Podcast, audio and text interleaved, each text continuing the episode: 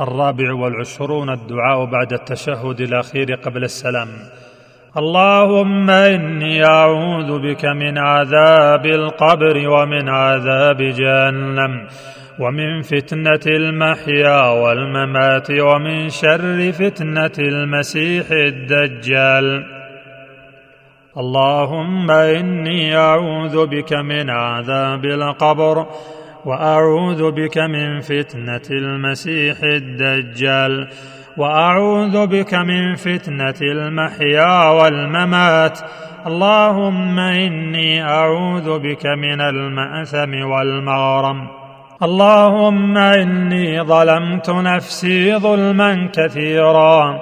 ولا يغفر الذنوب إلا أنت. فاغفر لي مغفرة من عندك وارحمني إنك أنت الغفور الرحيم.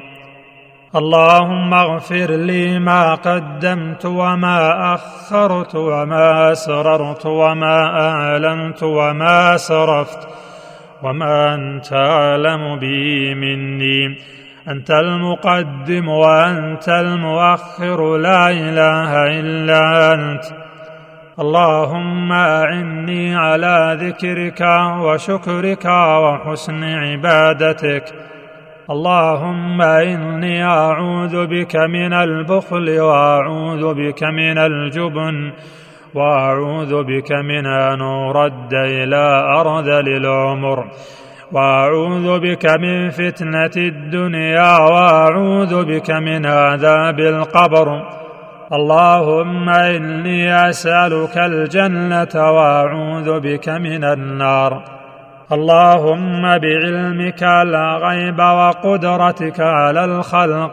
أحيني ما علمت الحياة خيرا لي وتوفني إذا علمت الوفاة خيرا لي. اللهم إني أسألك خشيتك في الغيب والشهادة. واسألك كلمة الحق في الرضا والغضب. واسألك القصد في الغنى والفقر واسألك نعيما لا ينفد واسألك قرة عين لا تنقطع واسألك الرضا بعد القضاء واسألك برد العيش بعد الموت واسألك لذة النظر إلى وجهك والشوق إلى لقائك.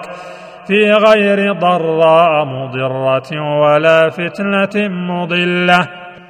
اللهم زينا بزينة الإيمان واجعلنا هداة مهتدين. اللهم إني أسألك يا الله بانك الواحد الأحد الصمد الذي لم يلد الذي لم يلد ولم يولد ولم يكن له كفوا أحد. أن تغفر لي ذنوبي إنك أنت الغفور الرحيم. اللهم إني أسألك بأن لك الحمد لا إله إلا أنت وحدك لا شريك لك.